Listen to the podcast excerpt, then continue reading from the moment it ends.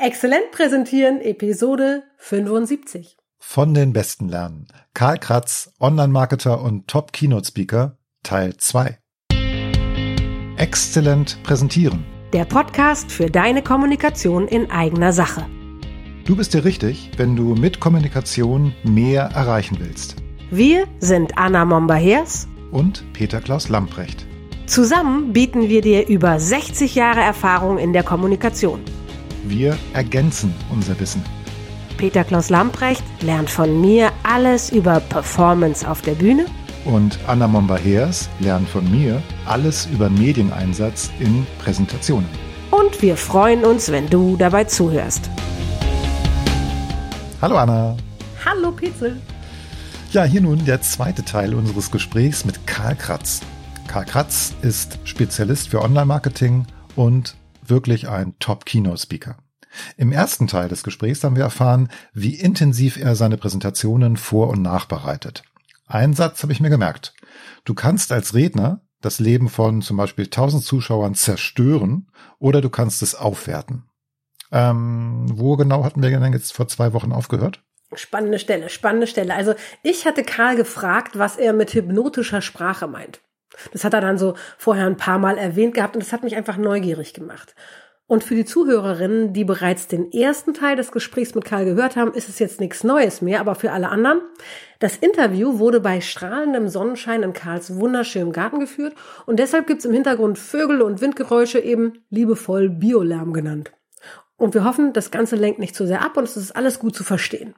Und natürlich empfehlen wir, dass ihr euch auch den ersten Teil anhört. Okay, weiter geht's. Du hast jetzt mehrfach einen Begriff gesagt, den ich gerne mal erklärt bekommen würde, nämlich hypnotische Sprache. Das hast du zweimal benutzt. Was, was heißt das?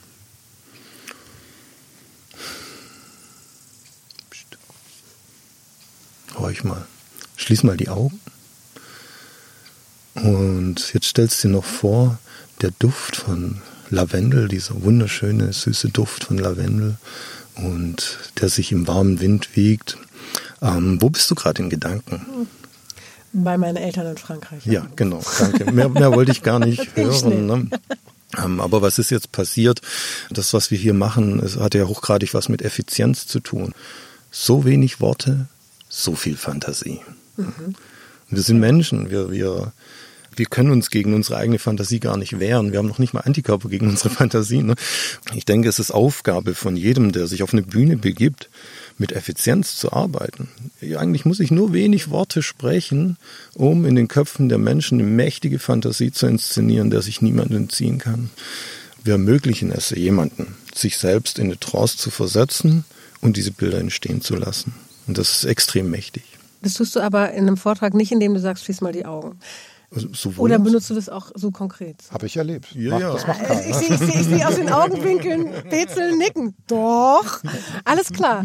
Das machst du. Auch das haben wir gemacht. Genau, das war bei dem Kino-Event. Es ging darum, dass Menschen eine bestimmte Art von Verbindung spüren, von einer energetischen Verbindung.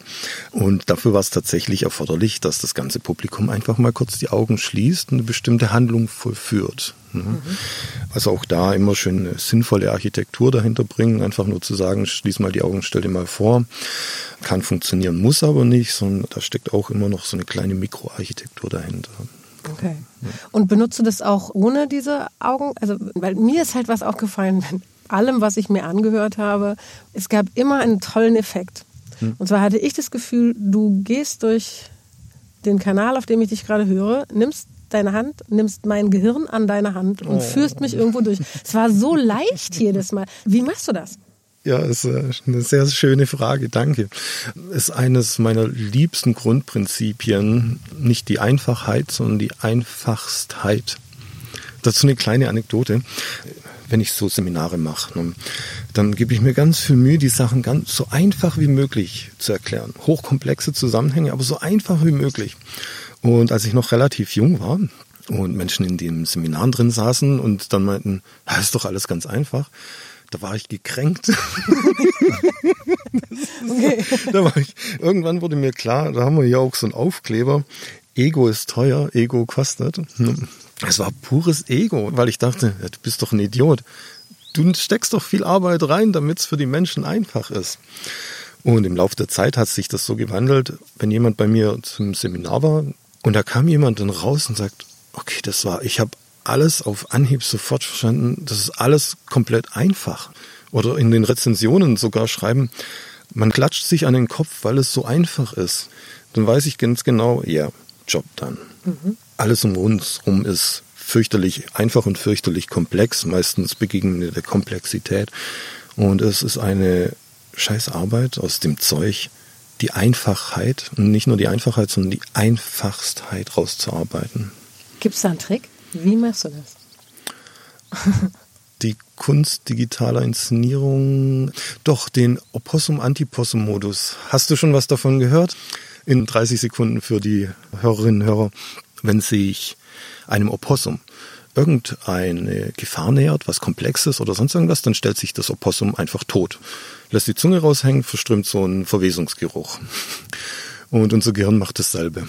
Ja, sobald sich unserem Gehirn unerwartet was Komplexes nähert, was schwierig ist, dann macht es sofort dicht. Das hört auf zu arbeiten. Wollen wir ausprobieren? Oh ja, bitte. 17,2 mal 14,3. Ja, bin jetzt schon raus. Ja, genau. Warte. Kurzes Flackern der Augen und Gehirn im Opossum-Modus. Ne? Das heißt, wärst du in der Lage, das Volumen von Zylinder zu berechnen? Gibt in mir auch einen, will ich gar nicht, ich bin schon tot. Ne, ich sag Volumen und sag. Ne. Und ich weiß gar nicht, ob wir das hier ausführen oder ob du das einfach verlinkst. Kann ich verlinken. Genau. Aber du hast letztendlich diese Formel, wie man das Volumen eines Zylinders berechnet, genau. hast du übertragen hast gesagt, guck mal, so ein flacher Zylinder sieht ja so aus wie eine Pizza und dann hast du ein paar Variablenbuchstaben verändert und plötzlich ist die Formel mit Pi mal Z mal Z mal A die Eselsbrücke, um dir zu merken, wie du das Volumen eines Zylinders berechnest. So. Die Vereinfachung ist dann, ist eine Pizza. Genau. Genau. Und bei der Pizza ist dann klar, dass man im Grunde auch mit einer Eselsbrücke, in diesem Fall ist es eine Pizzabrücke, sich wunderbar merken kann, wie die Formel ist, um das Volumen eines Zylinders zu berechnen. Mhm. Ja. Okay. Machst du das, also habe ich richtig verstanden, dass dabei vor allem sehr bildhafte Sprache hilfreich ist? Auf jeden Fall. Also angefangen von der Pizza ja. bis zum Antipossum ja, das ich bei dir gefunden habe, was eins meiner absoluten Lieblingsworte ist im Moment. Antipossum. Muss man aber immer erklären. Leider kann man es nicht einfach so benutzen. Ja. Ich mag es aber total gerne, weil das für diesen anderen Zustand steht, dass ich das Gefühl habe, du nimmst mein Gehirn an der Hand und führst es durch einen Gedankengang durch. Damit verbinde ich das. Ist das richtig? Ja, auf jeden okay. Fall. Das ist auch, was wir da in, in den Vortragsbereich reinbringen, in den Präsentationsbereich. Wie gerne stehen Menschen vorne und erklären hochkomplexes Zeug, hochkomplex, weil ihr Ego bedient werden möchte. Ne? Ich möchte als Kompetenz wahrgenommen werden. Dinge einfach zu erklären, kann ich erst, wenn ich ein Thema auf ganz, ganz abartig vielen Ebenen komplett durchschaut habe, inklusive der Wechselwirkung. Dann kriege ich eine Chance, Dinge so einfach zu erklären, dass jeder Laie sagt, hey, das ist doch einfach. Das ist die Kunst. Also man kann ja auch dann diesen Ego-Leuten sagen, hey, erst wenn du es einem Grundschüler oder einem Schüler aus der fünften Klasse erklären kannst, dann weiß ich, dass du dein Thema auch wirklich verstanden hast. Ja, und dann kann ich ihn auch wieder am Ego kriegen und dann ist das eine Herausforderung, die wirklich schwer ist. Also, Definitiv. Ja. Ich würde gerne eine neue Rubrik einführen, Wetzel. Ja. Wir haben eigentlich bisher noch gar keine richtigen Rubriken, aber das hier wäre eine, die ich gerne einführen würde. Und zwar wenn du unseren Zuhörern und Zuhörerinnen zwei oder am liebsten drei absolute Anti-Tipps geben würdest, welche wären das? Also was sind die Tipps, die du nicht mehr hören kannst, weil sie dich entweder aus irgendeinem Grund nerven oder weil du glaubst, dass die nicht weiterhelfen? Um gute Vorträge zu halten. Äh, ganz wichtig. Ein Anti-Tipp ist, das ist eher so eine Krankheit in manchen Branchen. Menschen, die eine Stunde vorher, vor dem Vortrag ihre Slides fertig machen und sich die Bestätigung einholen, dass sie es in so kurzer Zeit geschafft haben, ich, ich sag's mal ganz deutlich, irgendeine Scheiße auf die Bühne zu bringen. Entschuldigung für die ganzen Schimpfwörter heute, aber meistens ist es so, guck mal, in welcher kurzen Zeit ich 100 Slides produziert habe und zwar eine Stunde vorher und ich denke mir so, okay, entweder du bist ein Genie oder oder das erzeugt jetzt gleich sehr viel Leid im Publikum oder sehr viel Handy-Interaktion. Ja. Das ist so ein Punkt. Der andere Punkt ist dieses, ja, du musst authentisch sein. Da war authentisch. Wir sind Menschen, wir sind Wahrnehmende und Handelnde mit einem gigantischen Set an Masken. Wenn ich mir bei der Kunst der digitalen Inszenierung, wenn ich mir eine Mönchskutte anziehe und barfuß auf der Bühne stehe, dann ist das eine Maske. Und natürlich habe ich diese Maske auf. Sie dient diesem Zweck. Meine ganz persönliche Authentizität als Karl hat da überhaupt nichts verloren. Wenn ich bei der Kunst digitaler Berührung Menschen auf eine hoch seltsame Art und Weise in energetische Verbindung bringe, dann habe ich da eine Maske. Das hat nichts mit mir auf einer authentischen Ebene zu tun. Wenn Authentizität, dann tatsächlich in der konkreten Umsetzung, was die Gesamtstruktur der Präsentation betrifft. Aber nicht auf der Bühne. Was wollen wir da authentisch sein? Auf der Bühne ist es unser Job. Und in der Regel kriegen wir viel Geld dafür, möglichst viele Resonanzpunkte in einem Raum zu bedienen. Mhm. Weil jeder, der eine Veranstaltung macht, wo Menschen drin sitzen, weiß, je euphorisierter und je motivierter und erkenntnisreicher die Menschen da rauslaufen, umso eher hat sich seine Investition in den Sprecher gelohnt. Mhm. Hast du noch ein drittes? Weil dann sonst würde ich auf das zweite gerne sofort eingehen, weil Authentizität ist auch so ein Wort, über das ich komplett äh, mit meinem Hintergrund als Schauspielerin ist es Quatsch. Ich meine, es ist ein Kompliment, oh, du warst so authentisch. Da kriege ich Angst. Ja, genau. Aber das liegt aber daran, dass wir diesen Begriff vielleicht auch hinterfragen. Genau. Ne? Was ich dann immer antworte, ist, wenn du wahrhaftig sagen würdest, dann könnte ich mit meinem Schauspieler-Background damit wieder was anfangen. Das ist ja. so wie wahr. Ja. Als wenn es wahr wäre. Ja. Und damit kann ich total viel anfangen, weil dann kann ich Resonanzpunkte setzen, dann kann ich mit einem Einstieg anfangen, der schockieren soll. Dann muss ich überhaupt nicht meine Not aus dem Gespräch heute Morgen mit meiner Tochter, weil die sich ihre Schuhe nicht anziehen wollte, reinbringen. Was sehr authentisch wäre. Ja? So, gehört da ja nicht hin auf die Bühne. Aber wäre das Gefühl, dass da authentisch wäre. Ja. ja, so, genau. Gehört da nicht hin. Deswegen habe ich große Probleme mit authentisch. Da bin ich ganz bei dir. Aber wie schaffe ich denn dieses Kompliment, wie Petzel gerade gesagt hat? Gibt es da vielleicht doch einen Trick, wie ich, also ne, da, da wird ja was anderes mit gemeint. Ja. Ich, ich, ähm, kann ja kurz beschreiben, wie es mir gegangen ist, als ich dich in der Mönchskutte gesehen habe. Das war auch im Kino in Berlin. Und da hast du da gestanden in der Mönchskutte und du kannst diese Mönchskutte auch tragen. Du bist jetzt ja nicht irgendwie versunken in diesem Stoffberg, sondern du bist schon eine imposante Erscheinung mit dieser Kutte und dann weiß man sofort, ah, das ist natürlich eine Inszenierung. Es ist eine Maske, eine Verkleidung, wie auch immer. Und das ist natürlich in dem Moment authentisch, weil es eine typische Karl-Inszenierung ist und eine Überraschung, ja, wo ich sofort mitmache, oh, prima, lasse ich mich drauf ein. Mhm. Karl heute in Mönchskutte und mal gucken, was da jetzt alles so kommt und ich freue mich über dann diese Bezüge, die ich dann selbst herstellen kann, wo es dann passt. Das ist aber auch das Gesetz der Bühne. Wenn ich auf der Bühne etwas behaupte ja. und auf der Bühne, auf der Bühne, nicht im Publikum, auf der Bühne niemand widerspricht, nicht sagt, du bist übrigens gar kein Mönch, ja, dann ist das das Gesetz der Bühne, dass man unten sitzt und sagt, oh, das macht schon Sinn. Und dann suche ich den Sinn und ich suche nicht den Widerspruch. Das ist tatsächlich ein Bühnengesetz, das übrigens auch Authentizität aushebelt natürlich, ne? weil ich kann auf der Bühne alles behaupten, solange es auf der Bühne nicht dem kein Widerspruch gegeben wird, suchen unten die Gehirne alle nach der Bestätigung und nicht nach dem Widerspruch sozusagen. Mhm. Authentisch bedeutet, du hast mich erreicht. Mhm. Ich habe das Gefühl, du hast mit mir gesprochen mhm. und es hatte für mhm. mich eine Relevanz. Mhm. Das ist meine These für dieses Kompliment. Du warst so authentisch bedeutet, du warst intensiv und es hat mich berührt was total durchstrukturiert sein kann, wie in deinem Fall offensichtlich der Fall, von vorne bis hinten. Das ist ja so ein, so ein kleiner so ein, fast schon Insider und ein genau. Dauer, so ein Running Gag bei uns. Ne? Das Wort authentisch kommt immer mal wieder vor bei uns. Nein, aber eben genau die Situation, das erste, was du gesagt hast. Kurz vor der Präsentation noch die 100 Folien fertig machen oder noch was umsortieren und so. Das ist tatsächlich eine Unsitte. Ich habe beobachtet, dass manche das mit Effizienz verwechseln. Die denken so, ah, PowerPoint ist ein cooles Tool, das kann ich einsetzen, um ganz schnell gewisse Dinge zu produzieren. Aber letztendlich zeigt das ja, das ist nicht wirklich gut vorbereitet. Das ja. ist auf den letzten Drücker irgendwie gemacht oder man ist sich selbst nicht sicher oder man muss nochmal die Folien durchgehen, um wirklich fit zu sein. Das kann vielleicht auch eine Strategie sein, um sich selbst zu beruhigen, aber eigentlich ist es nicht wirklich höflich gegenüber dem Publikum, das auf den letzten Drücker zu machen. Ja, kann man dieses Stop the Glorification of Busy, ne, das kann man da als Aufkleber direkt draufpappen. Ja, nun, aber ich meine, es gibt natürlich auch die Situation, da, da habe ich dich ja auch mal erlebt, da hat etwas technisch nicht so richtig funktioniert und da bist du natürlich dann auch in so einer Situation. Wie löse ich das jetzt? Da musst du natürlich improvisieren. Da muss man umbauen, ja. Und improvisieren. Aber das ist natürlich eine ganz andere Geschichte und hast du natürlich trotzdem super gut abgeliefert und konntest das natürlich dann auch kompensieren. Mhm. Und das wäre nicht gegangen, wenn du jetzt alles auf dem letzten Drücker gemacht hättest. Nee. Das, das kann man sehr wohl sagen. Ja. Ich habe noch eine ganz andere Frage, nämlich, was ich vorhin vor allem in deiner Struktur daraus gehört habe, war, dass du dich sehr viel damit beschäftigst, mit wem habe ich es zu tun und wie erreiche ich die? Ja. Und eine der Fragen, die wir vorher uns gestellt haben, ist, wie machst du das? Wie sorgst du dafür, dass du verstehst, wie die ticken, was die brauchen und wo, was sie, was sie gerade umtreibt? Weil ich bin eher ein sehr praktischer Mensch und ich muss mich zum Beispiel, ich habe meine Schwierigkeiten, mich in echte Theoretiker reinzuversetzen. Mhm. So, nicht in ihr Denken, das nimmt mich mit, aber in das, wie sie ticken. Mhm. Wie machst du das? Es gibt in der Magie oder in der Zauberei die Cups and Balls. Ne? Drei Becher, mhm. drei Bälle. Und da passieren ja immer ganz komische Sachen. Ne, plötzlich liegt ein Ball irgendwo drunter, äh, der sollte da gar nicht sein. Plötzlich liegt noch ein größerer Ball da drunter. Man sich immer denkt, was passiert denn da? Ne? Und das ist das Prinzip Think Ahead.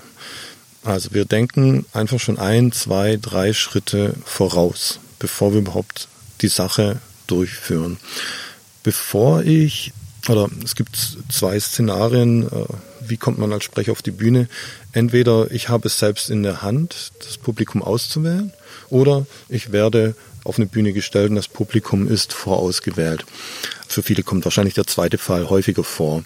In dem Fall immer den Veranstalter ansprechen, wer kommt da, aus welchen Branchen, kann ich die, nicht die Adressliste haben, aber die Domainliste. Ja. Wer kommt auf inhaltlicher Ebene, auf fachlicher Ebene? Sind es eher Manager? Sind es eher Menschen, die es in der Ausführung sind und so weiter und so fort? Jeder gute Veranstalter hat ungefähr ein bisschen Einblick. Die meisten haben CRM.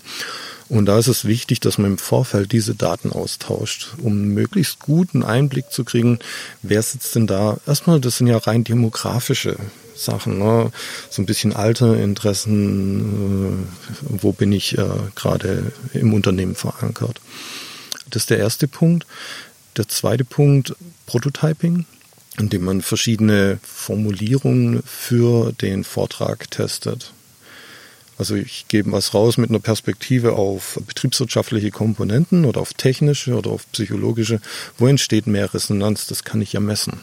Also wir machen Think Ahead noch lange bevor überhaupt es um, um den Vortrag geht, sammelt man schon Resonanzpunkte ein. Wie, wie, wie habe ich das richtig verstanden? Du probierst das in anderen Situationen aus oder wie prototypest du? Oder wie misst du das? Beides. Ja.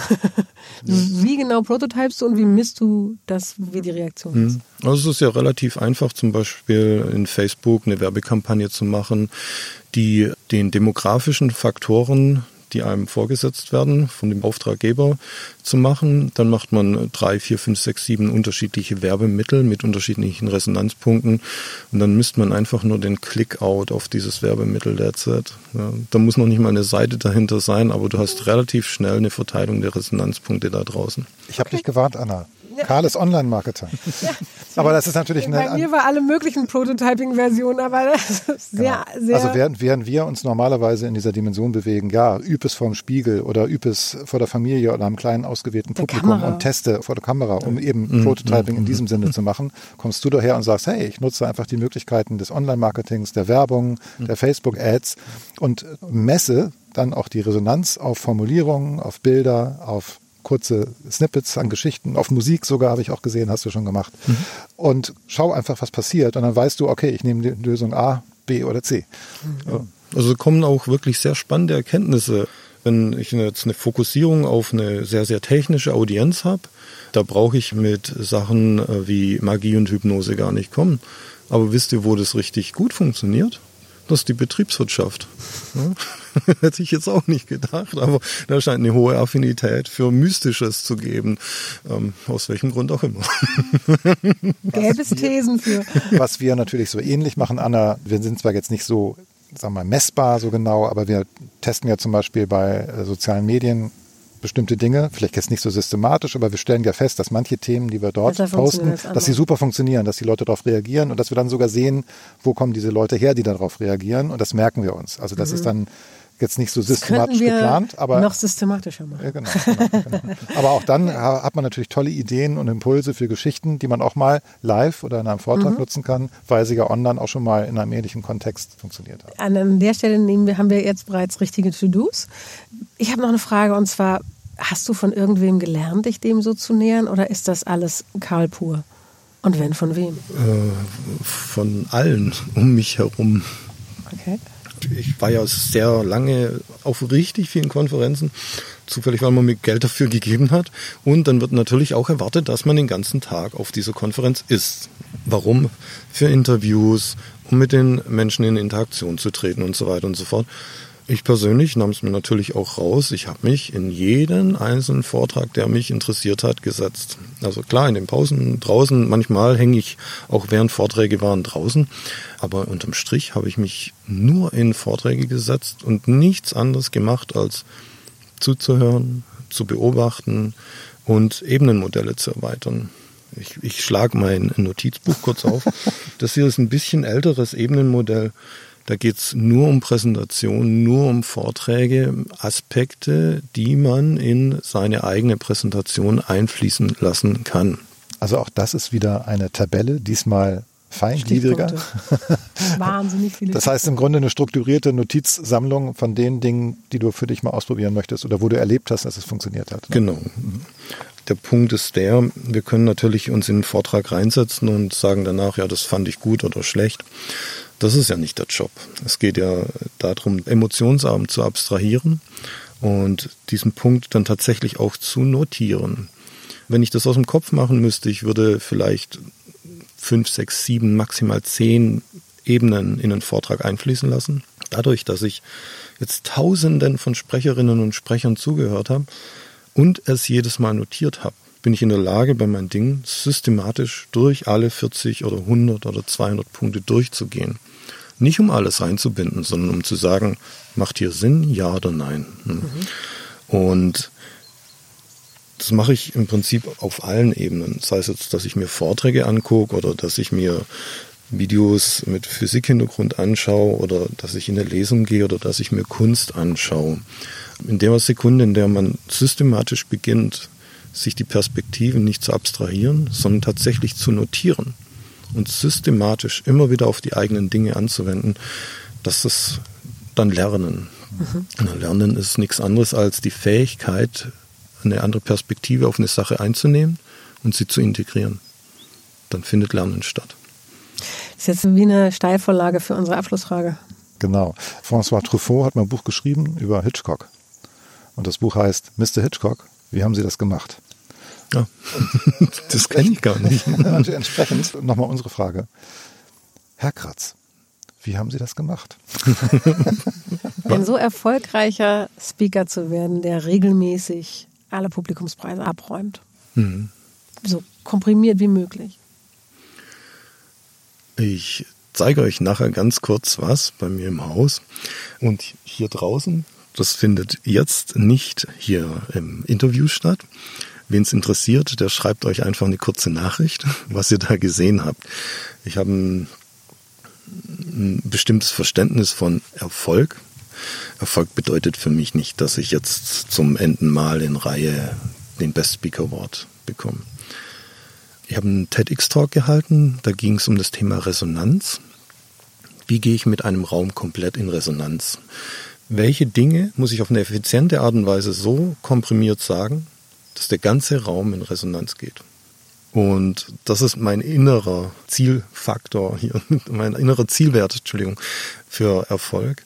Ich möchte in der Lage sein, mit so wenig wie möglich, so wenig Informationen, die jemand aufnehmen muss, höchstmögliche Resonanz zu erzeugen, Größtmaß an Erkenntnis so einfach wie möglich. Und ich glaube, da steckt auch tatsächlich jetzt in der echten Welt was Wahres drin, weil offensichtlich es funktioniert recht gut. Und das ist auch unsere Aufgabe, wenn wir eine Bühne betreten, dass danach der ganze Raum in Resonanz war. Wunderschön, es ist eigentlich, mir fällt überhaupt nichts mehr ein, was ich dazu noch sagen kann, außer Danke. Karl. Ich habe zu danken. Und wenn wir die Gelegenheit bekommen, noch weiter über diese Modelle zu reden, dann werden wir das ganz bestimmt tun. Ja. Ne? Also ganz herzlichen Dank. Und wir hören uns in zwei Wochen wieder. In zwei Wochen wieder. Bis, Bis dann. dann. Tschüss. Danke. Tschüss. Oh, halt, halt, halt. Eine Sache hatten wir noch vergessen. Richtig. Liebe Hörerinnen, liebe Hörer, du weißt, wir haben eine Mission und wir haben etwas gegen schlechte Vorträge. Bitte frag uns aus zu allen Themen rund ums exzellente Präsentieren auf der Bühne oder via Webcam. Du erreichst uns auf LinkedIn oder per E-Mail. Alle Adressen findest du in den Show Notes unter dieser Episode auf unserer Website. Und wir brauchen dich.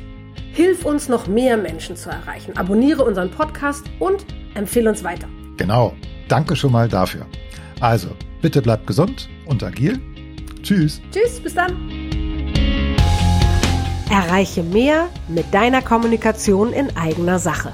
Bleib dran, abonniere den Podcast Und wir haben noch eine Bitte an dich. Empfehle uns weiter. und schenke uns fünf Sterne auf der Podcast-Plattform deines Vertrauens. Wir sind Anna Momber-Hers Und Peter Klaus Lamprecht. und wenn du Fragen an uns hast oder für konkrete Herausforderungen Unterstützung brauchst, Dann schreib uns auf dem Kanal deiner Wahl. wir antworten auf jeden Fall. Denn gerade bei deiner Kommunikation in eigener Sache gilt, Besser geht immer.